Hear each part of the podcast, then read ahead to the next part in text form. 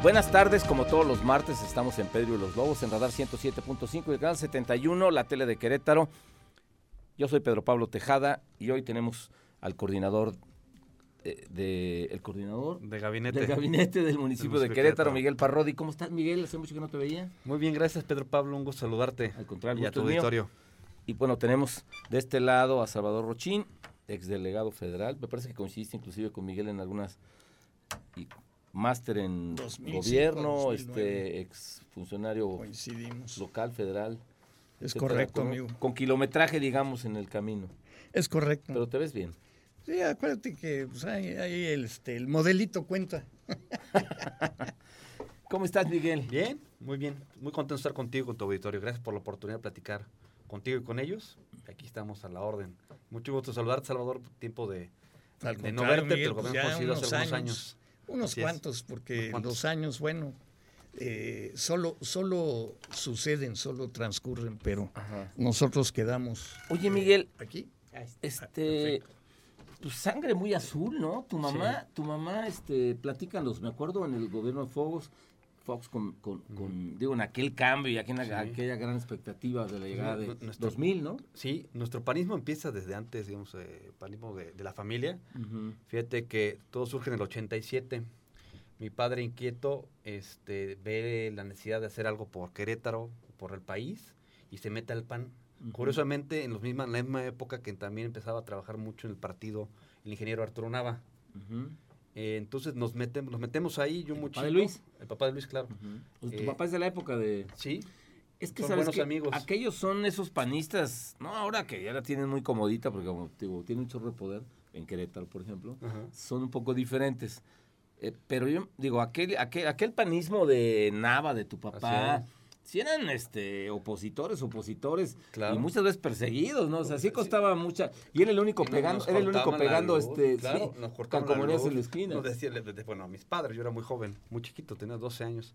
Este, ¿Tu papá cómo se llama? Mi papá Miguel, igual que yo, Miguel ah, Parrodi, y este y nos señalaba, ¿no? Eran épocas muy difíciles, pero en el 88 él fue diputado local. No era una virtud, ¿verdad? No, fue diputado local, el ingeniero Nava era presidente del partido en el 91, 90, 91, mi papá tiene desavenencias al interior del partido. Él era empresario. Y este, dice, bueno, mi carácter no me da para estar aquí, en fin.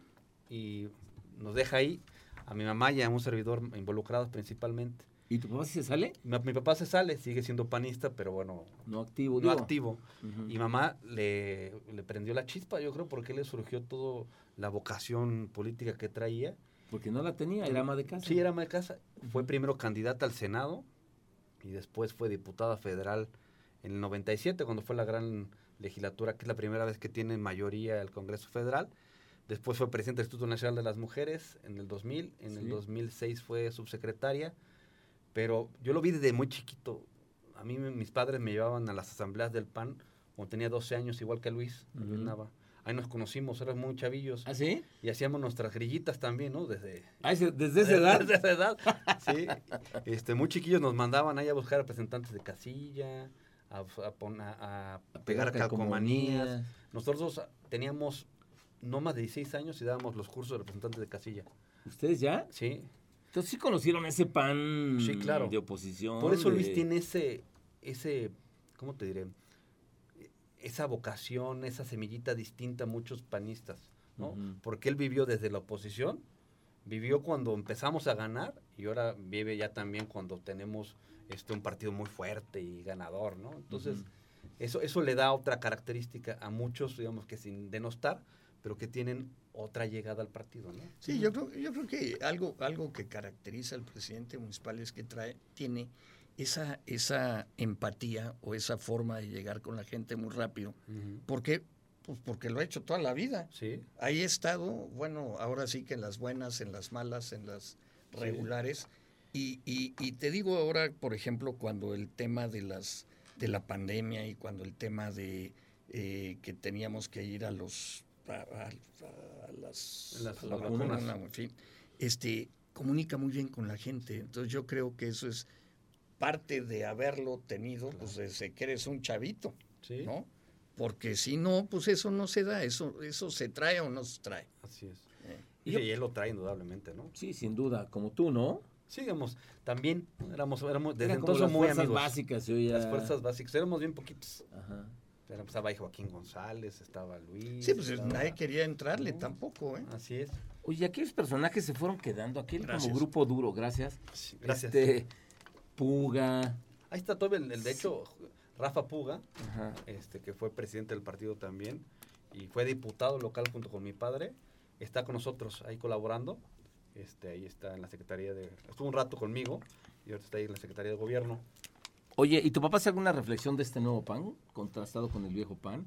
creo que todos lo hacemos, ¿no?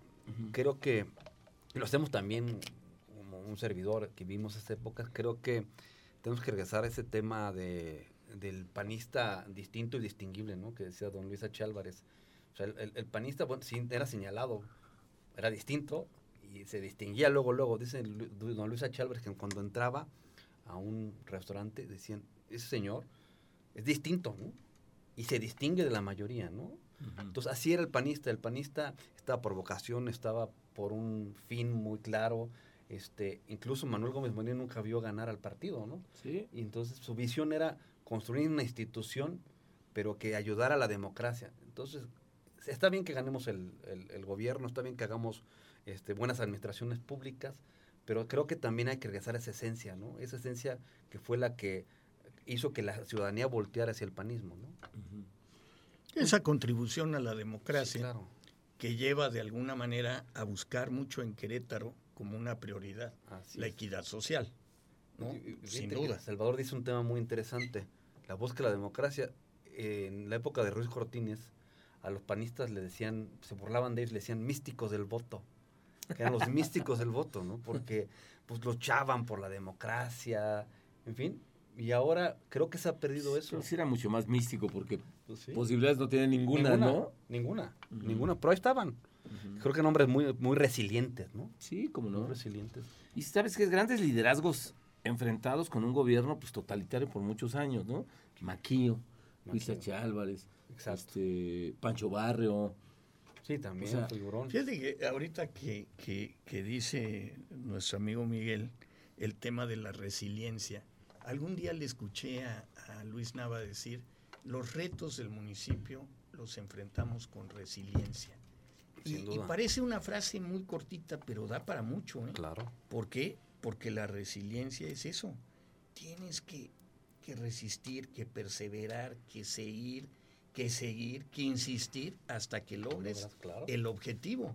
Y ya si no lo logras, pues ten por seguro que te vas a quedar muy cerca. Entonces creo que, ese, eh, todos esos temas, al final del día, ninguno es menor. Todos tienen un, un, porqué en la vida de, pues, de lo que hoy es el municipio de Querétaro, lo que es Querétaro en general, ¿no? Como tú dijiste, ya con un, con un panismo eh, muy bien calificado, con un panismo muy bien concentrado, pero que empezó bajo esa base, ¿no? Vamos a seguir, vamos a insistir, vamos a lograr, vamos a llegar. Resiliencia. Y fíjate que lo que es Salvador es muy curioso. Luz viene de una, vino de una elección muy complicada, del 2018, complicadísima, donde vino el, tsunami de López Obrador y casi nos arrastra a todos. Ganó por 1.500 votos, ¿no? 1.560, así. Y entonces, no, no me acuerdo. Mejor cuando empezamos la administración, pues los números, digamos, en, la opinión pública eran complicados. Y luego vino el tema de la pandemia. O sea, entonces, y lo que hizo Luis fue engrandecerse, ¿eh? así como surgen los líderes. En los momentos más difíciles, cuando en verdad ves a los líderes y sacó adelante el, el bote y ahora ganó la elección este con 47% de los votos, ¿no? Sí, no tiene ningún problema. creo que ese es un tema de resiliencia y a Luis le gustan los retos. Que mira, son 180 mil votos, me parece, los de Luis, ¿no? más o menos, Este, Morena sacó con Arturo Maximiliano 100 mil. O sea, sí está muy lejos, digo, casi 2 a 1, pero me llama la atención que empieza, que empieza a aparecer ese color en la expectativa y en, el, en el orden político, ¿no? Es que también el tema de la elección presidencial influye. Yo creo que ahí el partido Morena tiene fincado mucho de sus esperanzas en esa elección presidencial.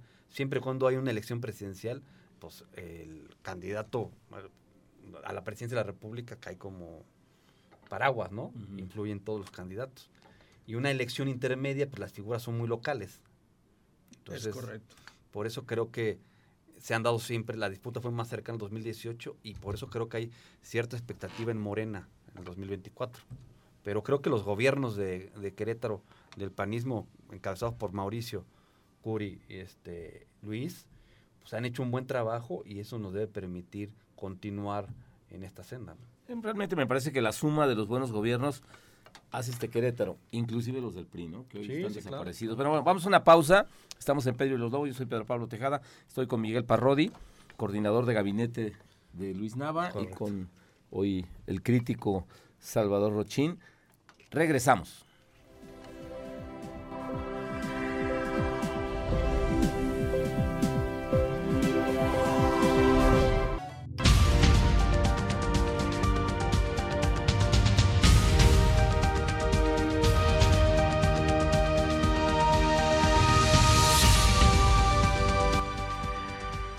Regresamos a Pedro y los Lobos, estamos en el 107.5 de Radar News y en el canal 71, la tele de Querétaro, con Miguel Parrodi, coordinador del gabinete de Luis Nava, y con Salvador Rochín.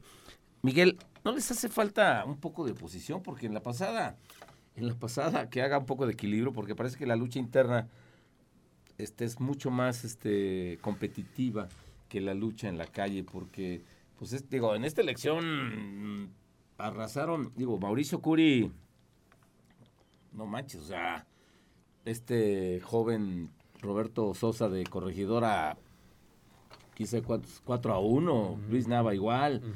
O sea, no, no, no parece, no había que entender o tomar en cuenta que la calidad de la oposición no ha sido la calidad del, del, de la gente del PAN. O sea, Celia Maya, pues muy limitada, Arturo Maximiliano que venía del PAN, lo menos que pareciera era morenista, el PRI pues absolutamente, este, hoy la regidora que no va a las sesiones, esta María Alemán, la, que toma las sesiones por Zoom, pues poquitos votos. Y Abigail pues hizo, hizo, le echó más ganas, pero pues no quedó muy alejado. Entonces, no le hace falta el equilibrio político Salvador y Miguel, este, pues una, una, una oposición mucho más capacitada. Pues yo creo que la oposición siempre es benéfica para cualquier democracia la federación, el estado, el municipio siempre se verá bienvenida la oposición, pues, la que nos permite escuchar, ver nuestros errores y mejorar. Yo creo que hay una crisis este, en todos los partidos políticos. yo no hablaría tanto de una crisis de oposición, sino una crisis en los partidos políticos. Inclusive en el mismo PAN, en el mismo PAN hay crisis, ¿no? En Querétaro se han hecho bien las cosas, es un PAN muy fuerte, pero hay que decirlo las cosas. a nivel nacional, el PAN tiene muchas áreas de oportunidad, muchos problemas y, y, los demás partidos no se digan, ¿no? Incluso Morena, que se ve muy fuerte a nivel federal, pues tiene unos problemas gravísimos al interior. Este, lo vimos en, el, en las últimas elecciones que hicieron, en su consejo. Bueno, este, y vamos a ver cómo se pone con el tema de Monreal y Sheinbaum y, la disputa. Entonces, yo más que hablar de un tema de falta de oposición, estoy viendo una crisis de los partidos políticos y si me permites más aún, una crisis política en general, ¿no? La gente está cansada de los políticos, por eso surgen estos líderes mesiánicos, por eso se permite, este, el populismo ha crecido muchísimo, porque hay una crisis de la democracia. Inclusive, déjame decirte que el crecimiento de los países populistas en la última década ha sido exponencial. La gente cada vez cree menos en la democracia y las encuestas así lo demuestran. La gente cree que los gobiernos autoritarios pueden, ser la, pueden, pueden ser la solución a sus problemas. Sí, bueno, el, ascenso de la izquierda en general, ¿no? Y de la eh, derecha. Eh, o, de la extrema derecha, ¿no? Por eso. Pero no más que autoritarios, no, no es este que están vendiendo una ilusión inalcanzable. Por eso, el punto es, eh, te dicen lo que tú quieres escuchar. ¿Qué quieres escuchar? Eso es lo que yo te digo. ¿Y, y por qué? Bueno, porque ese es de alguna manera esa ah, aventura en el mundo político es muy difícil para alguien dejar de decir algo de acuerdo a cierto auditorio, ¿no? que sabes que le tienes que decir algún o dar alguna promesa o dar alguna eh, algún punto de apoyo, eh, se lo tienes que dar para que voten por ti. Entonces, bueno, pues empiezan a crear ese tipo de ilusiones y de, y de, y, de cosas que no se van a cumplir. Y después regresamos al punto que dice Miguel, donde hay un gran desencanto, donde hay un gran descontento, donde, oye, es que no me cumplieron, es que me dijeron, es... Yo creo que, eh, por ejemplo, esta administración al final, eh, me refiero a la federal, eh, va a incumplir mucho de lo que, de lo que trajo en su valija durante la campaña y lo que va a suceder es que van a crear un México todavía más polarizado todavía más descontento, todavía más difícil para que le puedas dar alguna oferta política. Ya que voy. Ahorita, eh, eh, fuera de, ¿Micrófono? micrófonos, le preguntaba yo a Miguel. O si fuera closet. fuera micrófono. Le, le, preguntaba yo a Miguel acerca de la Agenda 2050 y me dice, sí, claro, está aprobada por el Cabildo. Le dije, pero hay muchos problemas para cumplirla. Y uno de, de esos problemas central, esencial, eh, eh, es el tema de lo verde, de, lo climático, de lo, que fue una obsesión en la, en la ONU para que se creara la famosa Agenda 2030 para los municipios. La sustentabilidad tiene que ir acompañada de un cambio en cómo estamos manejando las energías fósiles, las energías sucias, y cambiarlas o transitar hacia energías limpias. Transitar inclusive del consumo de la gasolina para los vehículos al consumo eléctrico, ¿sí? que ahora, bueno, como hemos visto, el litio ha estado muy traído y llevado, pero el litio pues, es eh, la base fundamental de las baterías para el mundo automotriz en lo eléctrico. ¿Qué es lo que va a suceder cuando de algún modo nosotros queremos caminar hacia allá? Y digo nosotros porque, bueno, todos los que pensamos que tenemos que limpiar este mundo y que tenemos que llegar hacia una energía verdaderamente limpia, ¿en favor de quién? Pues ya no de nosotros, a lo mejor a mí ya ni me toca, pero sí quiero que a mis hijos y a mis nietos les toque un mundo mejor del que yo recibí. Entonces hay que transitar para allá, pero no se puede porque a nivel federal pues, estamos transitando al revés. Eh, yo, yo hace poco, y, lo escuchábamos, ese tema de, y, si nos salimos del TEMEC, no, bueno, pues ya estamos hablando de cosas verdaderamente complicadas. Y eso, al final, pues yo no sé cuál sea el, efecto, pero lo que sí sé, pues es que así no fueron ni siquiera los temas de la campaña para llegar. Se les dijo mucho de varias cosas, pero de otros no. Y ahora son unas grandes sorpresas que empiezan a condicionar el éxito de, caminar hacia donde se expone que el mundo va a caminar. Y era lo que le preguntaba a Miguel, ¿qué, qué va a suceder con esa agenda que visiblemente creo que para el 2030, como está programada, pues no se va a poder cumplir. Pues el tema es muy complejo eh, de, la, de, la, federación, de la democracia. Es muy fácil este, ofrecer, mentir, la verdad es que el tema, y lo vemos a diario, no solamente en México, ¿no? Lo veíamos con Trump, lo vemos con otros líderes, el tema de la posverdad que le llaman, ¿no? O sea, la posverdad, la pseudo ley, leyes hechas a la medida, en fin, toda una problemática y creo que todo viene que porque la democracia no cumplió las expectativas que se esperaban. Eh, dicen mucho que cuando viene la caída del, del muro este, solamente Fukuyama dice que se acabó la historia, ¿no? Porque nada más hay capitalismo. entonces fue tanta este, las expectativas que creó la democracia, lo mismo pasó en México, que de repente la gente se dio cuenta, eh, dijo, oye, pues no me está cumpliendo, gano menos que ganaba mi papá, vivo peor. Y entonces eso provocó que la gente desconfiara de todo el sistema democrático y surgieran líderes como Trump, este, como... O como el que tenemos aquí, ¿no? Pues sí, como Bolsonaro, o sea, los extremos. Oigan, vamos a una pausa. Estamos en Perio Los Lobos con Miguel Parrodi y Salvador Rochín. Y de regreso que nos explique Miguel, este, ¿qué, tanto, ¿qué tanto la oposición ha colaborado en ese enojo de la sociedad para determinar cambiar de partido tan radicalmente como lo hicieron la pasada elección? ¿no? Regresamos luego de una pausa.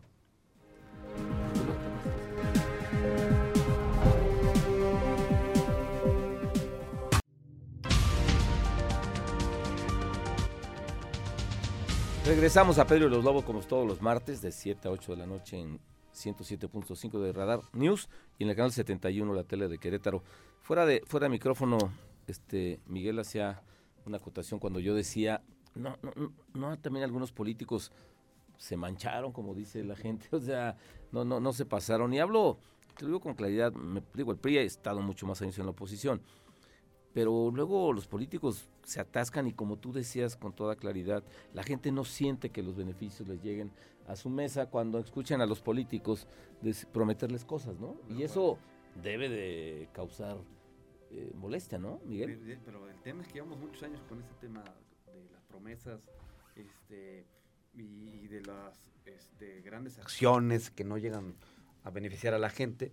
Y creo que el problema es que ya la gente dice, bueno, pues Nunca me han mentido, me han dicho varias cuestiones. A mí lo que me interesa pues, son cuestiones distintas, como puede ser la afinidad o el que le parezca atractivo el candidato, ¿no? O sea, que digan, por ejemplo, este candidato tiene las cualidades como de un rockstar. A, ese lugar nos estamos yendo. Son, son figuras que ya las ven, que no me importa lo que hagas, yo te voy a seguir. Y lo que busca este, estos nuevos líderes es eso, que sean rockstar y que la gente los venere. Entonces, que es un tema de fe más allá de resultados. Y perdón que lo diga, pero lo que sucede en la federación. Quien tenemos Las ahí. mañaneras todos los días. Pues sí, puede mentir, puede haber no resultados, está X, pero el, eh, eh, sigue habiendo esa conexión con el líder. No me importa qué haga, yo lo sigo a él porque él es mi líder, él es el que me llena. yo le voy a, los Dodgers y a mí no me importa qué pasa con los Dodgers, ¿no? Yo, le voy, yo le voy, a los Dodgers. Como, como decía un amigo mío español que le iba al, al Betis, ¿no? Ajá con Herbetis, man que pierda. Sí, o sea, pase lo que pase, yo voy a estar ahí. ha perdido, ha ganado, entonces dice, no, pues les va a todo dar. Pero lo que tú estás hablando en realidad no es de un partido político, es de un culto religioso. Sí, a eso y ese es el, punto. De ese, ese tipo de fanatismo que yo solo lo he visto, leído, estudiado, este, desde el tema de los cultos religiosos. Y ahí están, eso es. Ahora, ¿Qué, sucede muchas veces en los cultos? Que algunos de ellos pues, quieren ver sangre. ¿eh? Y ese, es otro problema. Polariza, por eso están polarizando. Por eso polariza, exactamente. Tú polarizas, a ver, como, eh, perdón que lo banalice de esta manera, pero creo que es el mejor ejemplo. Tú le vas a los, le vas, a, a, mí me gusta el béisbol, vamos a decir, le vamos, a los Dodgers o le vamos a los Yankees, ¿no? Y yo odio a los de los Yankees pero yo le voy a los, los Dodgers. Entonces yo me voy hacia un lado, o le voy a la América y le voy a las Chivas. pero entonces yo no veo hacia allá, sino veo enemigos, rivales. Y eso es lo que logra la polarización. Y es lo que buscan algunos líderes, crear la polarización y decirle, tú estás conmigo en un tema fanático, de fanatismo, de fe, de culto, de seguidores. Yo no te sigo porque hagas buenas políticas. Yo te sigo por un tema como de veneración. Y así te tengo yo encantado. Y así yo logro, al polarizar, ellos son los malos y ellos son los buenos, entonces yo logro que, tú odies a, ese grupo como odias a las Chivas si tú le vas a la América, o viceversa. Eso es lo peligroso. Yo creo que eso es lo que hizo Trump, ¿no? Eso es lo que hizo, lo que hace Bolsonaro, eso es lo que hacen en, en Turquía, Erdogan, como se llame. En fin, y lo han hecho en muchos lados. Oye, pero muy peligroso fomentar ese, ese, este, pues esa, esa, esas dos rivales, esas, este, tú eres de aquí, tú no eres de acá, chalos, cada que oiga al presidente decir este, esta palabra que dice, ¿no? ¿no? ¿Dice fifís dice fachos? ¿Fifís? Bueno, fifís sí, dice a, los conservadores son fifís, pero él utiliza otra palabra, dice también fachos, que yo no sé lo que significa. Debe ser como algo relacionado con fascistas o no sé. Pues sí, los fachos, sí. Pero por eso, esa polarización es difícil hasta en el fútbol, por eso existe también el Tigres hay que irle al Tigres. ¿no? Entonces, bueno, pues así es ¿Cuál es el Tigres o qué es? O los Pumas, ¿no? como cuál es el PRI en Querétaro, pues el PRI no, nada. Por eso, pero hay que tener también esas vías donde no todo tiene que ser blanco o negro, donde todo, todavía, y ahí es donde empieza la democracia, donde puede haber otras vías y otros escenarios y otros momentos donde tú te puedes inscribir si no estás de acuerdo con A o con B el problema es cuando viene desde el, punto más alto de la administración federal un tema, un tema de autoritarismo y un tema de tú te callas, porque si no te callas yo voy, yo voy a ver cómo te despedazo. Oye, a ti y a tu familia. el debate, el, debate en, en, en, la Cámara de Diputados, ah, pues. el, debate, el debate en la Cámara de Senadores, en este caso en, el ayuntamiento, en los ayuntamientos, es esencial para la democracia. Pero si tú desde un púlpito estás ya negando y tienes todos los días y tienes todos los días el principal micrófono y dice ellos son los malos y ellos son los buenos pues evitas todo el debate político y la democracia. Es eso. Oye, Miguel, ¿y, qué futuro tienen o qué esperanza tiene la gente? Digo, la gente que le va a Morena, pues bueno, ahí tiene sus cualidades y eso. Pero la gente que no le va a Morena y que está esperando una oposición fuerte y que está esperando que Marco Cortés este, sea un poquito más opositor, que el PRD constituye una fuerza que no tiene, si se alían con el PRI o no, o sea, hay esperanzas yo creo que siempre hay una esperanza. En Querétaro, no, no tenemos problema, digo, no creo que haya problema, ¿no? Pero a nivel nacional, el 24 tú lo ves muy alejado de... Pues faltan dos años y creo que hay mucho trabajo por que va a ganar, ¿eh? Dos años y, no se entrega en diciembre, como era lo tradicional. Ahora se adelanta la, la, la, entrega de la Administración Federal. O sea, tendrá tendrá, hay que tener fe, la gente que, pues, es como, diferente. Eh, como en el béisbol, esto no se acaba hasta que no hasta que se acaba, como diría yo Berra, ¿no? Entonces, este, pues siempre hay esperanza, creo que hay mucho trabajo por hacer. Creo que debe haber madurez política en todos los partidos de oposición y ver pues qué es lo mejor para México. Yo soy como convencido de que tiene que haber un frente muy amplio a nivel federal. Yo creo. Sí lo ves así. Yo en lo, en lo personal sí lo veo así a nivel federal. Tiene que haber un, una, una, alianza muy fuerte y buscar quién en verdad puede representar este, esa opción que puede competirle a, a Morena. Y lograrán, o sea, ¿dónde está ese líder que está esperando esa ala opositora? No lo sabemos. Pues todavía tenemos tiempo para encontrarlo, mi estimado Pedro Pablo. ¿Sí crees? Sí, claro. Porque creo que hay mucha gente con una expectativa grande de encontrar ese líder que medio no lo ve, ¿no? Te, voy a decir un ejemplo. Barack Obama. Barack Obama nadie lo veía. Nadie veía a Obama. Y decían, este senador de Chicago? Este, este... No, y no. ¿No? Candidato afroamericano. ¿Quién es? Sí, sí, Y de repente arrasó. Y digamos, es un líder extraordinario, ¿no? Entonces, tú ves que puede haber... Que pues ojalá encontremos pronto a Barack Obama, ¿no? ¿Ricardo Anaya? Que ojalá encontremos pronto a Barack Obama. hay mucho por hacer, a lo mejor es Ricardo, no sé, pero hay que buscar un líder que sea como Barack Obama, ¿no? Que tenga, que tenga eso. Y yo recuerdo que, que Obama ya en, sus, en su año de salida dijo que lo único que le dolía de no haber podido es lograr más, mucho más en toda su admisión fue unir a la población salvar esa polarización, volver a ser ah, un solo Estados Unidos, recomponer ese tejido. Eso era lo que más le dolía. Y ojalá que, que esto que está sucediendo hoy, que como yo lo veo, solo está abonando a, romper el tejido, ojalá que, que cese y que podamos de verdad encontrar el camino para reunirnos de nuevo como mexicanos y encontrar entre todos una opción que sea real, sólida, para beneficio de todos. Oye, Miguel, ¿Mauricio Curi podría ser? Se le menciona ahí, digo, sale bien calificado y eso, Mauricio Curi. Pues a lo mejor creo que Mauricio está muy, haciendo muy buen trabajo. Mauricio tiene muy claro cuál es su responsabilidad. Es un gran líder, sin duda. Y es un tema, es un líder más resiliente, como lo, como lo hemos dicho. Mm. Hijo, la cantidad de problemas los externos que le han llegado a Mauricio, muy complejos. y retos desde el principio. Y, lo ha sabido trabajar muy bien. Que a mí me dice, puede ser claro que puede ser un gran líder. No sé si esté en su, agenda. pero sí que pues, claro que puede ser un líder de esos tamaños. No, no lo dudo ni tantito. Vamos a una pausa. Estamos en Perio y los Lobos con Miguel Parrodi y Salvador Rochín. Regresamos.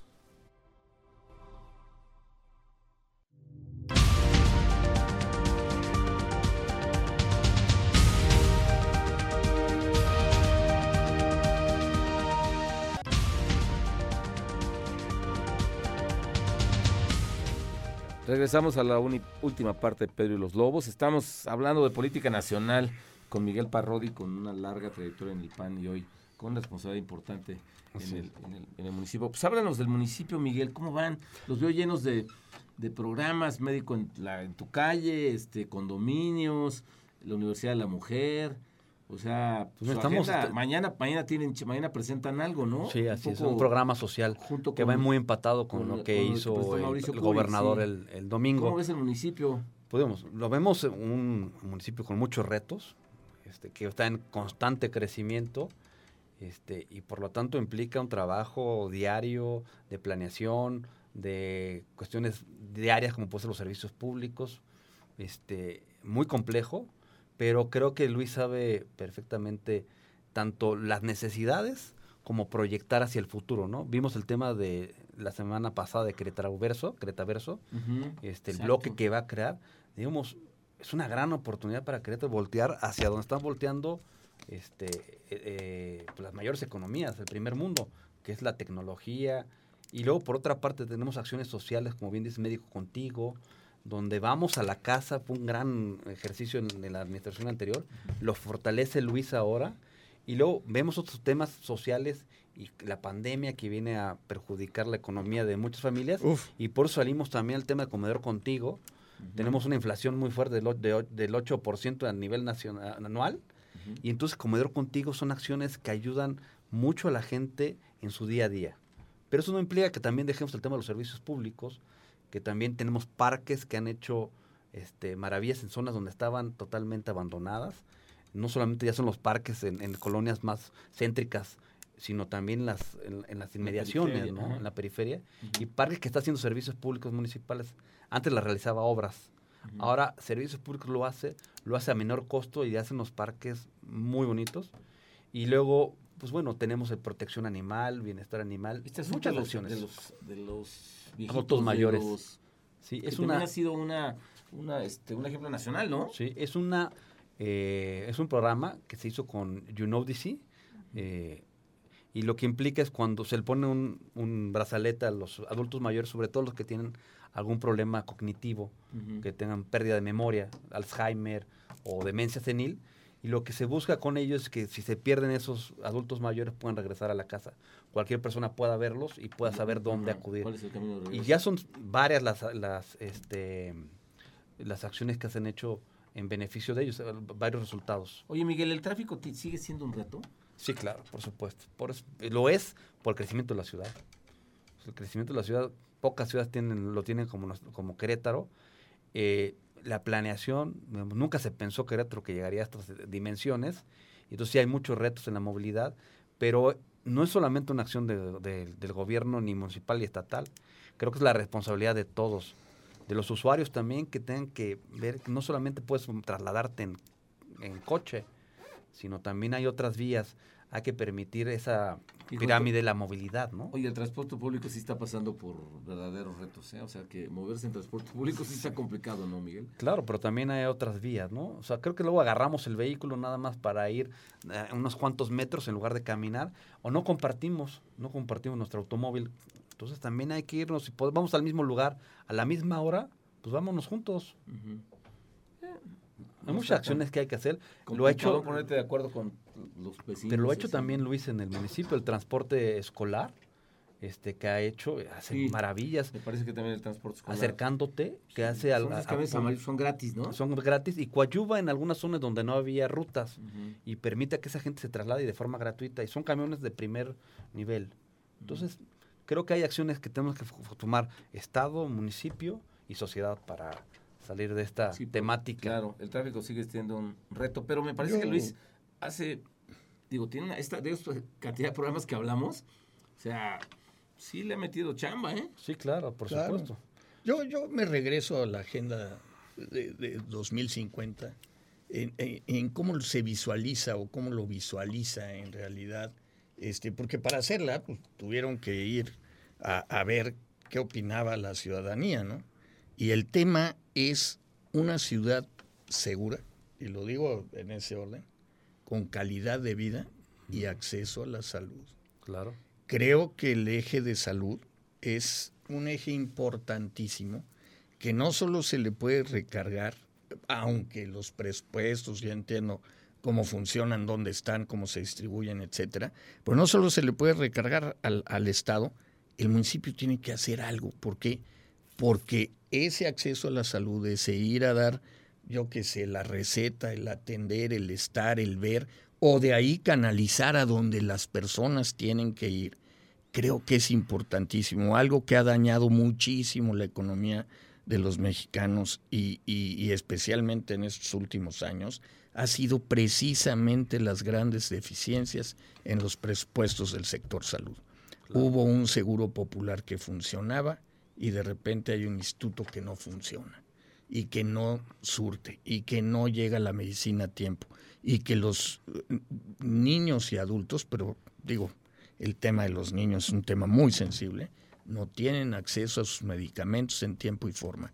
Y eso, claro que daña a una sociedad, claro que daña a un país y claro que daña la forma en que todos los, todas las personas que tienen un enfermo, eh, especialmente un chiquillo un ser querido, que, que, que, le debe de llegar su medicina a través del Estado y no le llega, pues desde luego que tienen una opinión muy negativa de lo que está sucediendo. El chiste es que se deben de paliar estos efectos, a veces con presupuestos raquíticos, escasos, quitándole A para ponerlo en B, pero por eso me quise regresar a esos tres puntos, ¿no? Una ciudad segura, con calidad de vida, sin duda. Pues el transporte entra dentro de la calidad de vida, me queda claro, pero con acceso a la salud. y ahí eh, esa sería eh, para mí el, el, el, tema, el gran reto, porque es precisamente lo que más daña el bolsillo. Digo, sí, el transporte si sube, pues también te daña el bolsillo, pero un tema de salud te desquicia, ¿eh? porque son, los costos son altísimos. Y creo que ahí todos tienen eh, algo que hacer y algo que decir. Oye, Miguel, para regresar a la política, este, Luis Nava habla de sus retos. ¿Tiene futuro? Por supuesto, yo, por supuesto, este, su trabajo lo avala. Es un hombre joven, eh, con un gran trabajo, claro que tiene futuro. ¿Futuro hasta dónde? O sea, el abismo hasta dónde llegará, mi querido Miguel. Pues bueno, pues él va a seguir trabajando. Ahí tiene, ahí este tiene, ahí le compite con, con el alcalde de el alcalde de Corregidora, ¿no? Pues todo que no estamos en tiempos. chambeador como Sí, sí, también Roberto es chambeador. Si tienen perfiles distintos. sí, perfiles muy distintos. Y también mi amigo Roberto, eh, pero bueno, creo que hay mucho trecho todavía. Ahorita está muy concentrado Luis en el trabajo del municipio, que tiene futuro claro. Y si sigue dando resultados, este futuro se, será alentador. Pero yo veo a Luis muy concentrado en su trabajo. Y muy cercano a Mauricio, ¿eh? O sea, lo veo acompañándolo a todos lados. Pues es un hombre que sabe, que sabe cómo se debe trabajar, sabe ser institucional, sabe ser, este, hacer equipo, sobre todo sabe ser equipo. Ven Mauricio un líder y bueno, pues van juntos estos dos liderazgos por el beneficio de Querétaro. O sea que hay un abismo para el futuro. Pues que si sigue trabajando de esta manera, me parece que sí. Sí. Oye, finalmente, este, tu llegada, ¿cuánto tienes en el, en el puesto, Miguel? Eh, a partir de junio. A partir de junio. Ya estaba yo con Luis. Sí, ya estabas con Luis. Bueno, pero la coyuntura de tu llegada a este puesto habla de... Digo, ha habido diferentes especulaciones en, las columnas políticas, ¿no? Las has leído. Sí. Este, pareciera que fuera el primer manotazo de alguien para, para demostrar que hoy este, la coyuntura de Pancho Domínguez queda atrás y hoy hay otro líder en el partido. yo, a mí me pidieron... Porque termina saliendo un Tonatiuh Cervantes que era absolutamente cercano a Pancho. Bueno, yo, me piden que asuma esta responsabilidad, yo a partir de ahí lo hago, asumo esta como un reto, como un trabajo que me pide, en este caso el líder que es Luis, de ahí yo no me pongo a especular o a hablar qué fue lo que pasó con Tona, que es mi amigo, yo, me pongo a chambear. Exacto. ¿Sí? Así es. Pues qué bueno, mira, me parece que el PAN, el PAN tiene o, propicia una gran expectativa en la comunidad, porque me parece que la suma de, bastantes administraciones, inclusive del PRI, ¿no? Me parece que Roberto Loyola y algunos otros que han estado por ahí en la administración municipal o en la federal, como Pepe Calzada, pues han hecho su chamba para encontrar este Querétaro, ¿no?